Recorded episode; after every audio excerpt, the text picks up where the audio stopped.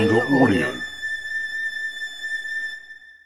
If you enjoy the stories on this podcast, you'll also like the stories in my book, Filmmaking Confidential, which isn't just for filmmakers, but also all artists and really any entrepreneur. Thank you for supporting the show and sharing it with your friends. Now, here's today's show. I'm Steve Balderson, and you're listening to the Filmmaking Confidential podcast. In this podcast, we meet with filmmakers, writers, actors, artists, and other notables.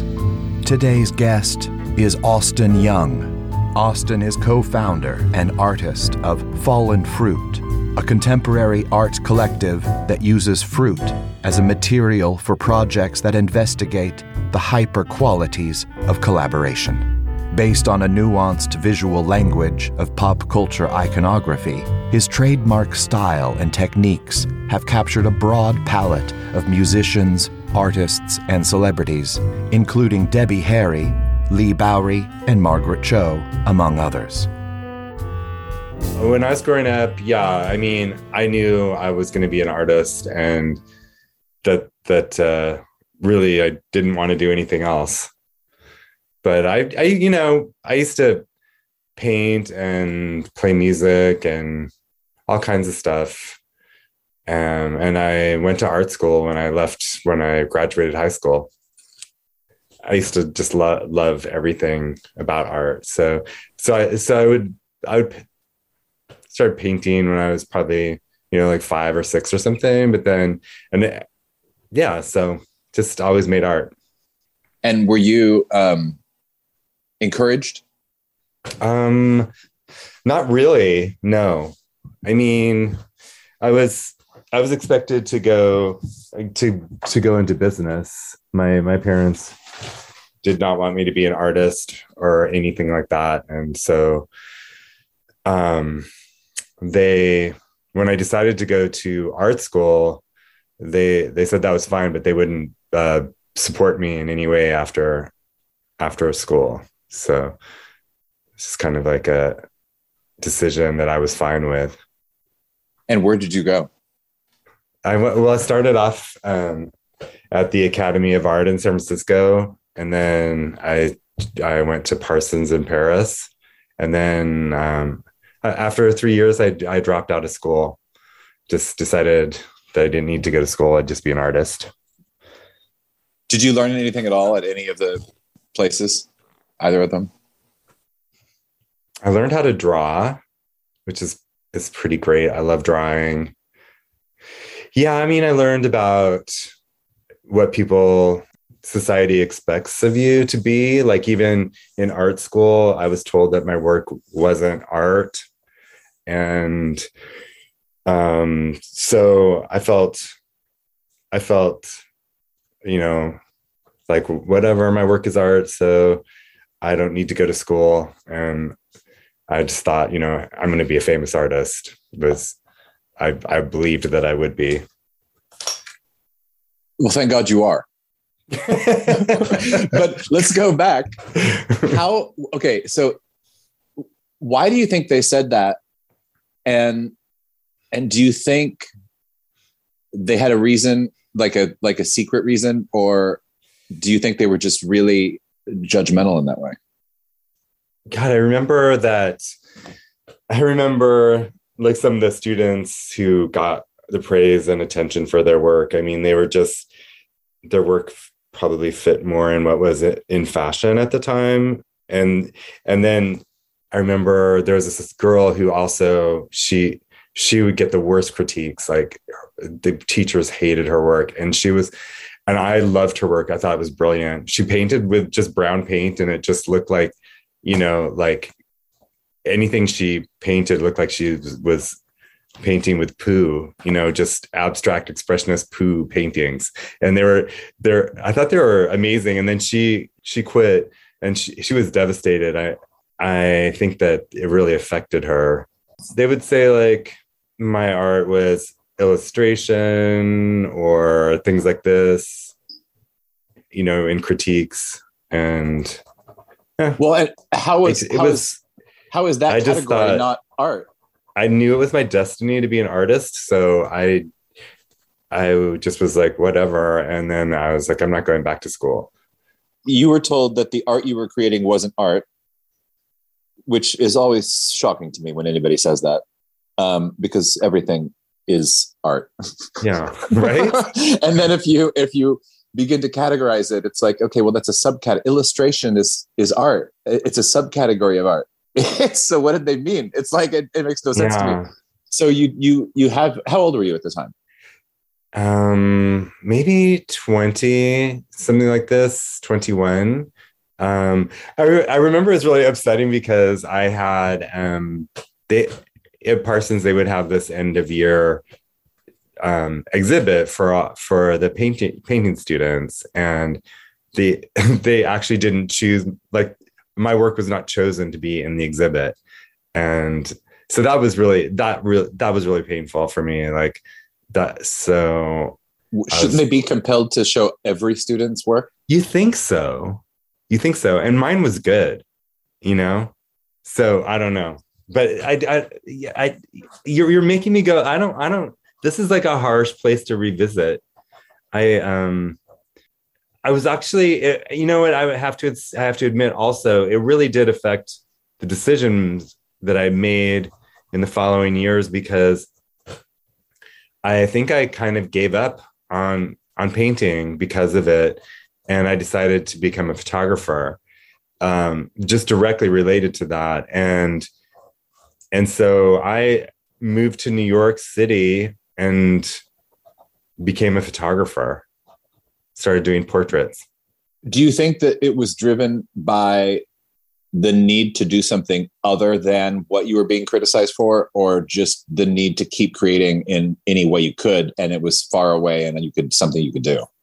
I think I'd been like broken down by it was like interesting. I think my parents had broken me down, and then now art school broke me down, and and so I thought if I try to do photography, maybe I can at least make money and do something commercial, you know? And uh, it turns out that I can't do anything commercial. Uh, but I thought, yeah, I, I, went down that path and I went and I went down the path to try to be a commercial photographer for, I don't know, until I was probably 30, something like this.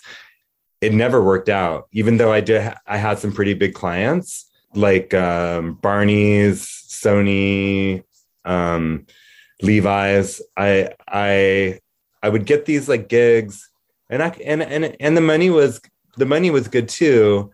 And then I just just one day I was like, you know, fuck this. I am not a commercial artist, and I am meant just to make art and express myself exactly how I'm supposed to whatever I'm feeling that is.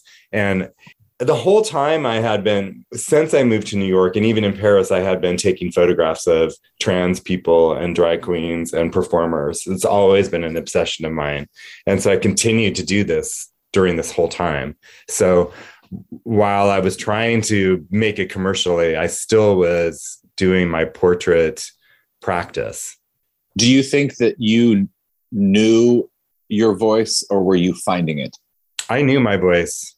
Yeah, it was weird. It was weird. Like right away, like I knew exactly what my portraits look like and what I was doing. I think you could you can tell a portrait of mine from 1984 as up until now, even though I was doing black and white then. But I like I do simple portraits that are just you know fill the face fills the frame. That that's like my, my forte. That's what i love doing. I love doing that. It's just seeing the presence of the person. How do you get out of the people their authentic self? Well i'm authentic and so that helps you know? Yeah. Um i'd say by being authentic and by really just being with somebody and also you know i think it's i don't consider myself a photographer either i'm a i pro i'm i'm probably more like a multimedia artist you know but at, when i'm doing portraits i think i I'm it's just me and the other person usually. I don't have assistants usually or this kind of thing. So I am just I I take photos, talk to the person, ask personal questions and have moments of silence and I get really excited when I see something that's that's happening. So I think that that enthusiasm is also really catchy for the other person. Yeah, okay what would you tell someone, regardless of age? I mean, typically they're young, but you know, people who have started down a path towards a, an objective they want. You know, whether it's like I'm going to be a filmmaker, so I'm going to go to film school, or I'm going to be a, a, fine arts painter, and I'm going to go to you know whatever art school. Um, uh, how would you prepare them with a mindset? I had a couple of mentors, you know, who I, I had worked with when I was younger. And what one of the things that one of them told me was um, if you really want to do photography and be an artist, it, chances are, you know, you may never have any kind of success or or what p- other people would consider success, you know, like money or or showing your work. And so so if you're going to make that choice to be an artist, then you have to can take that into consideration like how bad do you want to be an artist or do that thing and are you willing to do it when nobody cares that you're doing it and and i was like hell yeah i do that's all i want to do so i i honestly thought i would be famous in it like i i believed in myself or at least my my abilities as an artist maybe not myself personally but in my abilities um, enough that I was like, I'm going to be famous so fast because I'm so I'm so good. You know, this is what I believed. It took you know 20, 30 years before um, of of working before I think I finally feel like I'm where I imagined I w- would like to be. If it took 20 years, it, for you, it probably happened 10 years ago, right? And then it just took an extra 10 years for you to just feel yeah. comfortable there. Yeah, I think so. That's probably right. It's also also you know yeah. It's just it's a, so. When did you photograph Debbie Harry? Um, in 1995. But I think that that's one of the things about making it, you know, doing something crazy like that, like deciding like, oh, I'm going to be a photographer and I'm going to photograph these kinds of people. It's just that I think I I think um, I would talk my way into it. I wouldn't take no for an answer. You know, I would be like, I'm going to do this and it's going to be so awesome. You're going to love it. You know, whatever, whatever, whatever needed to be said. But, um, but also, you know, like when I photograph after I photographed Debbie Harry, Chrysalis Records bought the photos for their, for her album. Um, uh, uh, that came out at the time, remixed, remade, remodeled, I think, something like that. And then one of the guys at Chrysalis Records told me that it was the best response they've ever gotten from a photo shoot. That's amazing. One of my pa- favorite pieces of advice Joel Schumacher told me, which was never take no for an answer. Mm. And it's not that I don't even take it as an answer, I don't even hear it. Or if I hear it, it makes me want to do that 10 times more, even if I don't want to. you know what I mean? Like if they're like, you can't XYZ, I will deliberately go XYZ. Yeah. just just out of frustration of being either talked down to or told not to do something. Yeah. Yeah. I, I I'm I'm a similar I I I do do something similar. And if somebody says like, oh, that's you know that's too complicated you're never going to be able to do that well then i can then i'm going to do it for sure it's like it's, a, it's why where do you think that comes from i don't know you know is it like who knows what what is that i, I have no idea but you know my my parents were uh, you know i grew up in the 1970s 1980s and my my dad was so driven to be successful and he was like all he wanted to teach us how to do. So he was just obsessed with success. So he would say things like, fake it till you make it. Like, if you're a photographer, then say I'm a photographer. So he had all these these sort of little philosophies that that he imparted to me that I that I that I used. I I did so I faked it till I made it. You know, I was like I'm I'm the I'm the world renowned photographer and uh, that's that's who I am and what I do. You know, so and then eventually other people caught up. Yeah. it sounds corny. No, I know what you mean. In in a world of uh, well, now especially, you know, when both of us, when I made my first film, and when you were, you know, just starting out, you had probably been around a little bit before I started making movies. There weren't as many, you know, and so today there's just we're inundated with so many uh, everybody's. You know, you have a, a cell phone and you think you're a filmmaker or a photographer or whatever. That requires a little bit of self promotion now or someone else you know you can hire a pr firm to you know promote you. But in lieu of not being able to afford it you know there is then the question of well no one's going to know about us if we if they don't know we're an option. You know it's like you know it, they won't know to look up your movie or your work or, or see something unless they're shown that they can look it up. And they're like oh i should look that up. Or maybe they decide not to but otherwise they have no idea it exists right so, how do you feel? What's your stance on self promotion? Does it make you feel weird? Do you enjoy it? Do you have somebody else do it? How do how do how do you wrestle in that part of it as an artist?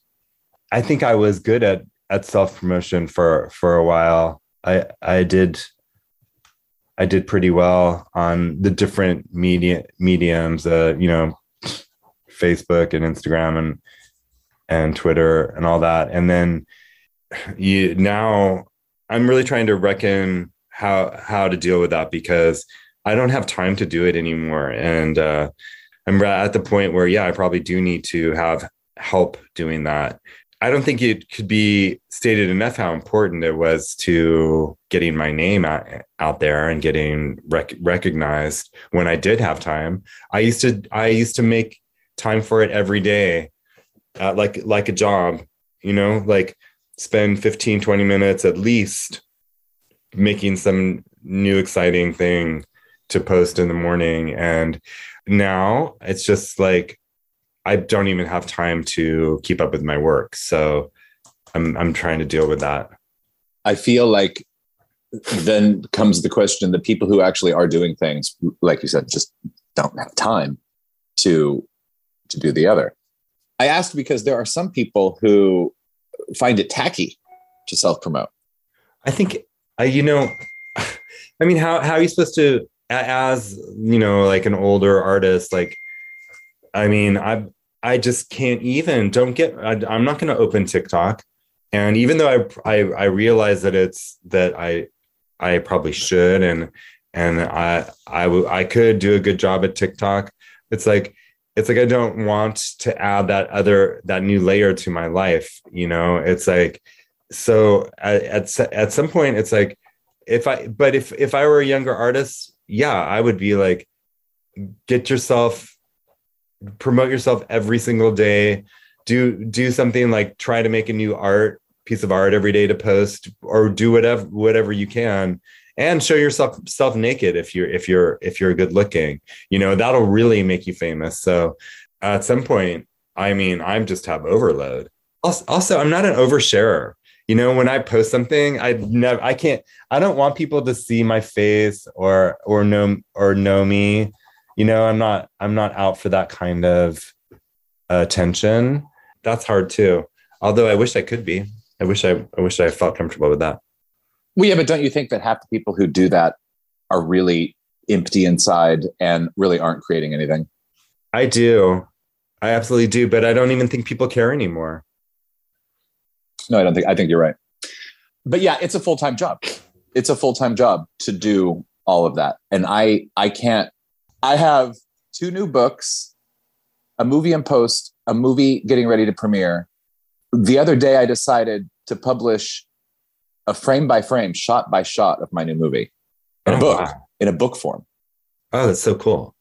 And I don't have time to even research what the fuck is TikTok. Uh, yeah, me neither. No. But then people are always like, how do you do it? You know, and I'm like, because I'm not on TikTok, you know, or Yeah. it's like I'm not spending all day trying to be liked by everybody, you know, and that's what everybody else is doing. So that's why it, you know, is surprising when some people are productive. I think it's depressing and I think it's meaningless. And I'm sure that there is amazing shit out there, but as a way to experience life, no, I don't agree with it and I don't buy into it. Fuck that. You know, like let's go out and have actually meet people and do real things and make real things on paper. I'm going to have to promote that. And uh, if it takes microdosing to figure that out that that your iPhone doesn't really mean anything, for God's sakes, make it legal. Artist Austin Young. Another great guest is filmmaker Bruce LaBruce. like all art, you know, um, ninety percent of it is bad art, but I appreciate it still as an art form. However, in my career, I've always been caught sort of in the middle between pornography and art. People in the art world think my products are too pornographic, and people in the porn world are very skeptical of me, and they think I'm an artist who's kind of intruding or kind of exploiting porn. You can hear my full interview with Bruce LaBruce in the archives at filmmakingconfidential.com or by subscribing for free to this podcast. We'll be right back with Austin Young. Stay with us.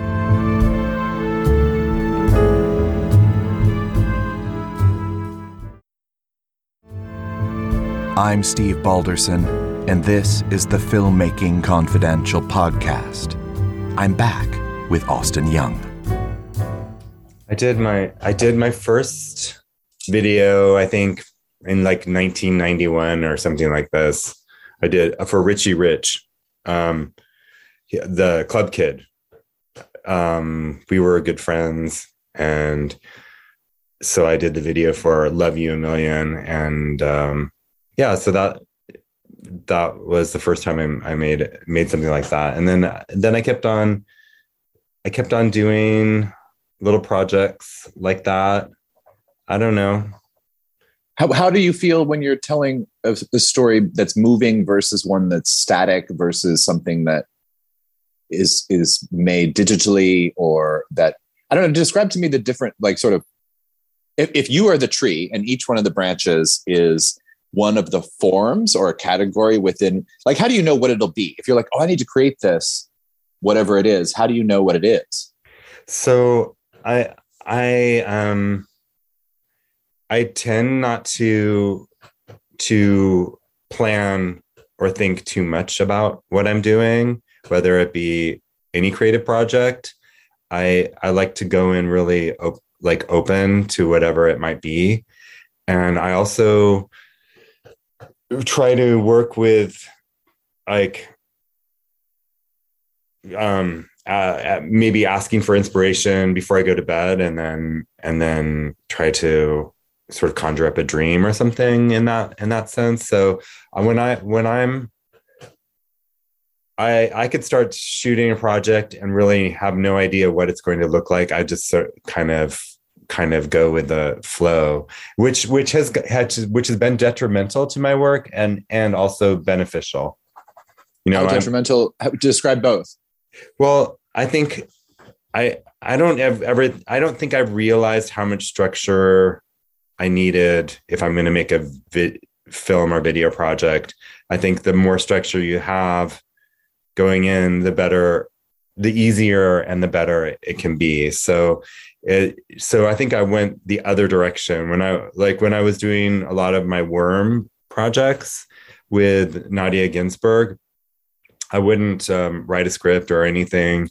Just imagine that I could show up and and we would get get something great, you know. So I think that this that um, I don't think I would ever do that again.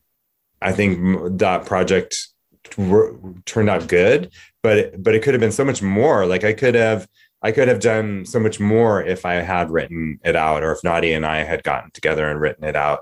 I think um, the last the last video project that I did, I I tried to write as much as I could and storyboard storyboard as well, and then I I when I was actually filming, I threw a lot of that away and tried a little bit of what I'd storyboarded, but still just went with the flow. So I kind of did a combination of of those things. And also, you know, it's like I want to surprise myself because I I don't believe I think my work is smarter than me. You know, like I I want to I think my work will find the right will find itself. Whereas like if i try to figure it out i'm just gonna like make it stupid you know because because i'll come up with a, a dumb idea or that an idea that i think is good. Whereas like if i if i just let the work find itself I, it's gonna be like deep. You know it all i always surprise myself. I'm like because i because i didn't even think of that. I got out of the fucking way you know like so like my last work turned out to be about the pain of um uh you know of an overbearing mother. Well i would never i would never go out to write something like that ever you know and then and then it just like appears. And it's like so it's like that that scene i think i think um important thing for me is always like to get out of my way and just go and just take movement forward to complete something Yeah, totally. I think I told you this when I was last at your place about how I see it sort of all artists are simply conduits for whatever energy it is that's coming from wherever it comes that moves through us and out in whatever way we sh- choose to show it. And if we're the most honest to the work, to the place, to the to the energy, or to the whatever the hell it is, then we aren't necessarily conscious about it. Oh, we can right. be we, we can be taking it consciously and we can be aware of what we're doing, but we're not second guessing ourselves and we're not better yet second guessing where it came from. You know, um, whether or not we internally manifest it or whether it is shown to us, I think that then when you start fiddling with that, you're not being true to the source, if that makes sense. yeah it's like how can it's like yeah second guessing yourself is like real the real killer i think that's re- it's really important to be able to get in touch with how not to do that uh, let yourself come up with a good idea and then don't talk yourself out of it What do you do? Do you have any tricks for when you can do it? You can make sure you're not second guessing yourself, but everyone around you while you're creating it is. oh god yeah yeah. I don't talk about it. I don't talk about what i want. So so in other words it's like if i have an idea or something something that i want to have happen i i don't really share it because yeah i don't want it to be a discussion or i'd rather have it be a surprise and just have have somebody do it than than to, to then try and I don't, know, I don't even know how to explain that. I think this is just this is like a terrible habit that I do in every part of my life. I I literally just just when I want something, I just keep it to myself. And it's at the detriment to my relationships. It does work in my art. That's so funny.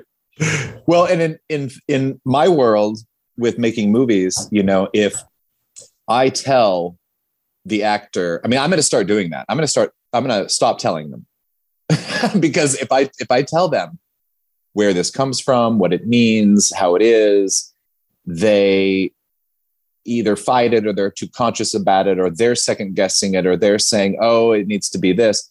In which case, then I have to learn to ignore them Yeah. you know, while making it. And instead, if I just didn't tell them, because of course, anytime you're working with a, an actor or a performer of some kind, whether you're creating an installation or whether it's a film or a video or it could be even just a photo shoot, it could be eh, a radio play, it doesn't matter what it is, but everyone comes with their perception of what it's going to be That's and right. and how they would do it if they were in charge. That's right. And if you just let them think that, whatever it is, is fine the whole time, then you can still just go do what you're going to do as an artist. And whether they like it or not at the end, you can be in charge of making it true to you.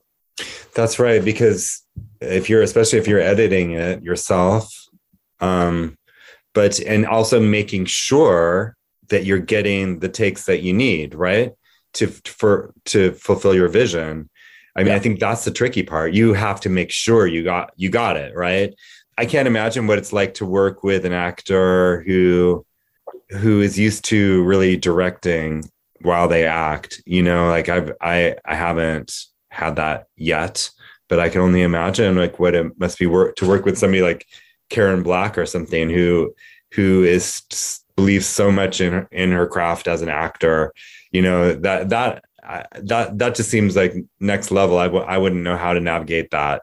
Uh, but i would still probably do the same thing i would i would let people think what they want to think and and and not reveal too much about what i'm thinking because it's so abstract and subjective. Right. No it totally is all of it. And and one person's definition of good is another person's definition of bad and another person's definition of success is somebody else's failure. It, it's all ridiculous. Yeah um, it is the people who finally realize that then have a weight lifted from them because i mean the truth is i don't know whether i'll keep this or not but i'm going to say it anyway I've lately been practicing this whole thing about there is no such thing as judgment. And it's a really hard one because there are different parts of judgment, right? There's self judgment, there's being judged, there's judging others, there's uh, you know hearing about it, you know all sorts of things. But if if I try really hard on some day to walk out the door and say I judgment doesn't exist today then if I catch myself saying something like, oh, that's terrible, or whatever, mm-hmm. I stop and say, wait, how could I rephrase that with a truth that is has no judgment? And then sometimes it's really difficult to like figure out how to rephrase that. That looks whatever, you know, or um, I mean, it's really hard. It's like, how can I how can I communicate this to you without using judgment? Yeah. Um, and it could be something like, well, you know, it is what it is. I mean, that's the truth. Uh, the bottom line is that something is neither good, bad, right, or wrong. It only is what it is, right? Like these eyeglasses aren't good or bad. They're just eyeglasses. And they might be different shaped and and a different, you know, make and model than your eyeglasses, but they're still just eyeglasses.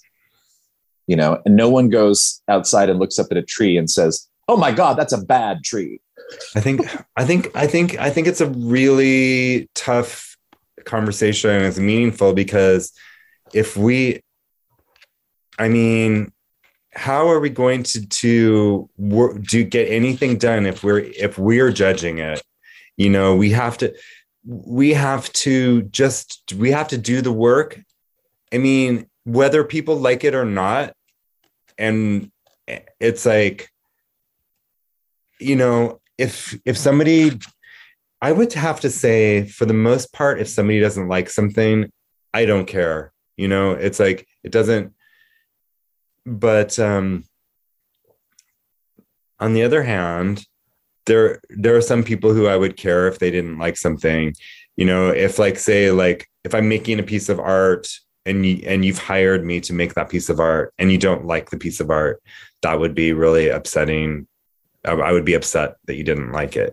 So, well, yeah, but then wouldn't the truth be that if I wanted XYZ, why would I hire the person who makes ABC?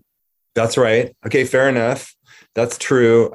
You know, you, you, I think I think that if I was making a piece of art for you, I would be terrified the entire time that you would like it, and and I think that would be just that would be that would be my that's probably my way of motiv- motivating myself to make a really good piece of art you know so i think i use that self-judgment self self-judgment and fear to push myself along.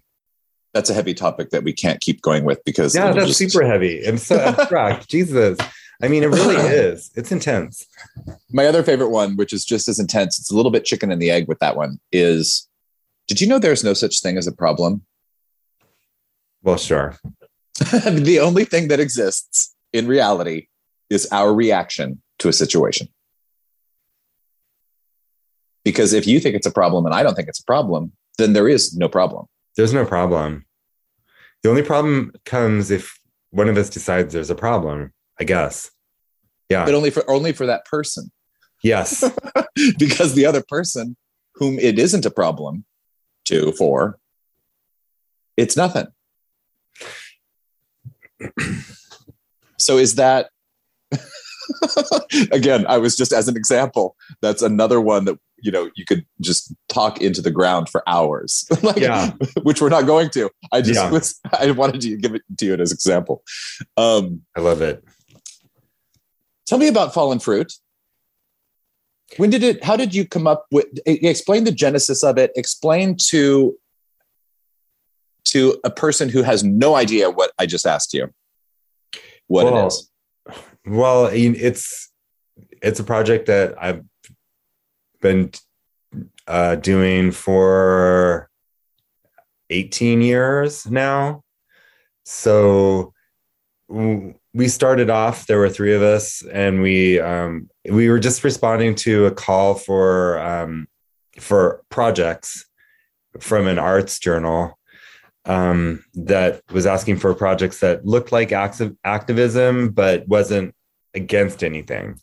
So, so it's kind of an interesting, interesting um, question. So, so we came up with the idea to map um, the fruit trees that existed on the margins of public space in Silver Lake, where we all lived, and then sort of ask the question: Well, who who has the right to to um, public space and who has a right to the fruit that exists in in public space. So and we mapped the fruit. That was in 2004 so it, yeah so so we we start we sort of started as a fruit mapping project within a contemporary art you know genre. And and then we quickly started doing like public participatory projects. Like we would make fruit jam at a gallery. Um, we'd invite anyone to come and bring their backyard fruit and then and then cut this fruit together and make jam. We'd we'd bring you know pots and burners and all that kind of stuff. And then we uh, the the project just kept on you know um, morphing throughout the years. It became um, pretty soon you know we we just kept on the more we looked at fruit the more the the deeper it sort of became. So we um started looking at it as a cultural like fruit is cultural fruit is political. We I, I don't know but the project really took off. You know we did we did LACMA in 2010 we did a year long exhibition and activation there. And uh, by right now fallen fruits um, we're doing an exhibition in rome that opens next month. We have we have one in tel aviv that's coming down any day now. We just finished one in australia at ngv um, we've done you know biennials and that kind of thing. So i i well, but we've we've sort of transformed recently into doing um, immersive art installation based on maybe uh, sort of a deep cultural research into a city. And we also we also plant fruit tree parks as art as public artworks. So that, that's kind of like a very small description of what fallen fruit is. It, it encompasses a lot, but it also has so many different facets to it that when someone says, "Oh, what is that?" I have no idea how to tell them. yeah yeah like I because I can't just tell them like in a sentence. Can I? How do I say it? um, we're contemporary artists Okay, all right. That's all I'll say. Google them. That's what I'll, that's what I'll say. Um, but it's a it's a it's a I, I like that I like doing that project. David Burns and I um we get to go, you know, spend spend months researching in in really awesome cities and then make we'll make um some epic piece of art based on what we find. That's amazing. I saw the pictures of the villa are so gorgeous. When was that? Like three or four, five years, six years ago? Palermo, Sicily, we were a part of the European Biennale called uh, Manifesta 12, and we did we did artwork in a an old palazzo, which was at the time kind of like falling apart. So so we did this beautiful room um, with this painted ceiling from the 15th century, and it it um yeah that was probably I think two just 2018 and it was the most photographed thing in Sicily that year on Instagram. Amazing. Yeah. who told you that? Like, who, how did you find that out? It was a news story in the paper in in in Sicily, in Italy. Amazing. Mm-hmm. And what's next? We're doing Rome. So we're installing a piece in a contemporary exhibition space called Chiostro del Bramante, and it's a it's a room designed by Bramante, famous Renaissance architect, and so um, it's like you know it's just like it's all it's all white, so we get to like kind of find the architecture and make it into our our own version of what the Renaissance might look like. Margaret Cho says, quote, Austin Young is the best artist working in photography today. His work captures beauty at its most vital, carnal, visceral, alive. His exuberant intensity is matched by his innate sense of balance and utmost respect for glamour in all of its many decent and indecent forms. His work will be seen as important historical reference for our times, and his name will be legend. End quote. Okay, I think that when you're driven and you have the passion, you don't notice the obstacles. And if you do, you either use them or you just deal with them and keep going. But at the end of the day, the finished result, no one would have ever known what any of those obstacles were. Well, that's that's true, but here, but here is like the problem that I run up against. Goes back to my strategy of I'm not saying what I'm doing. It's that I, the worst thing that will happen, and it happens frequently. Whoever you're working for, the institution, the you know funder or whatever decides they're they're they don't think it's working out, and they're they start freaking out like you're you're making a big mistake you know managing that not letting it affect you at all and still finishing the work which you know as soon as it's done they're they're usually going to pretend like they never even doubted it to begin with you know but yeah it's like that is this middle part where people can't see where it's going and that that's really the, the worst thing that'll happen then i really have to try really hard to stay balanced.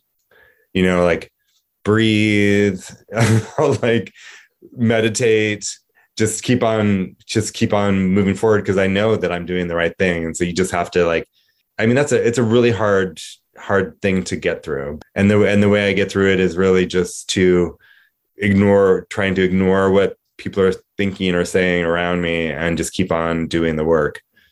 I mean, part of what you do, especially if it's an installation, it's it would be really hard to keep secret. Right. Well, it's the thing is, it's like people will start to see something come into place, and it's like when you when you're seeing it in a room, and then then you can criticize it. You know, where it's like you're criticizing a piece that's that's not finished, so it's not possible, or your fears are based on something that you're seeing. That's really hard. I hate that. I, I, I um, wish people would just leave you alone. well, yeah, and when you're making a movie, for instance, it's a lot easier because unless you've invited them into the editing room, they don't see it. Right. So right. you really can spend months and months finishing it and fine tuning it and making it sound perfect and look great. And then you show them and they've, they haven't seen it when it was sort of in its infancy. Yes. The other thing I think is interesting about being an artist is that every single artist or whatever, no matter what kind of art you do, you've probably in in a lot of ways made up your own process and you have your own creative process and the things that you need to go through to come up with an idea, to realize an idea. It's like every time I do a job, it's a new person.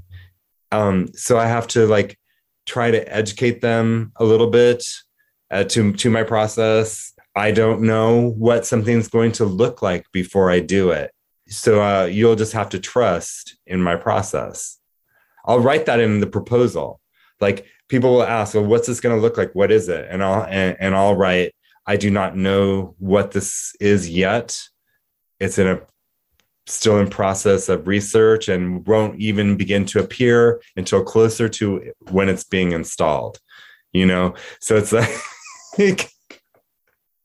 it's like educating people to back the fuck off really and like and trust the process but as an artist you have to be on your toes also and when somebody tells you i want you to make me a movie that looks like gus van sant then you have to be like well you know go hire Gus Van Sant. You can't work for somebody who's who's wanting something that's not you. Which which I tried as a young artist. I would try. People would tell me they would show me a picture of like whatever a David LaChapelle thing and say, "I want something like this," and and that's it's really hard to have those kind of boundaries where you we have to say like, "Well, no, it's going to look like what I do and not like that at all." You know, so I think it's it's that's an important thing to remember. Totally. So, well, and and if we go back to the judgment thing, I think people fail to realize what it is they're looking at because they're always either comparing it to something else or they're seeing only what's not there, and they're not actually looking at what is there. Mm-hmm. And if they just look at what is there, or listen to what is there, or feel what it feels like, then they can say, "Oh, interesting," and then want to learn more about that. So when I hear a piece of music I'm listening really, really hard and clearly and attentively to what it is I'm listening to. Instead of at the same time wishing she had made more beats in it or that he had sang it this way or whatever. I'm because then I'm not listening to what it is. That's right. That's right. And I think that a lot of people, I, I, I know very few people who look at art or listen to a song or watch a movie purely to understand what it is they're experiencing. That's very true and I wish most people did. Yeah, me too. Me too. But uh, are you when you're an artist, your our audience that that you just you know that the, your audience is pretty small who is actually looking at the work at that level. I mean, what one, two, three percent of people might actually dig deeper. So, so that's just that's just something that we have to have to accept. I think artist Austin Young. Tune in next time for more Filmmaking Confidential. It is totally free to subscribe, and when you subscribe, you'll get upcoming new episodes automatically, and you'll have free access to all our past shows. The Filmmaking Confidential podcast is a production of Dekanga Audio and produced by myself and Ella Spencer. Our original theme music is composed by Kevin Robles. For more of the Filmmaking Confidential podcast, head over to filmmakingconfidential.com. If you have a question about filmmaking you'd like me to answer on the podcast, send me an email using the contact form on the website. To learn more of my filmmaking secrets, be sure to pick up a copy of the book, Filmmaking Confidential, available on Audible, paperback, and ebook, wherever books are sold. I'm Steve Balderson. Thanks for listening and spreading the word. Until next time, keep making, keep doing, keep going.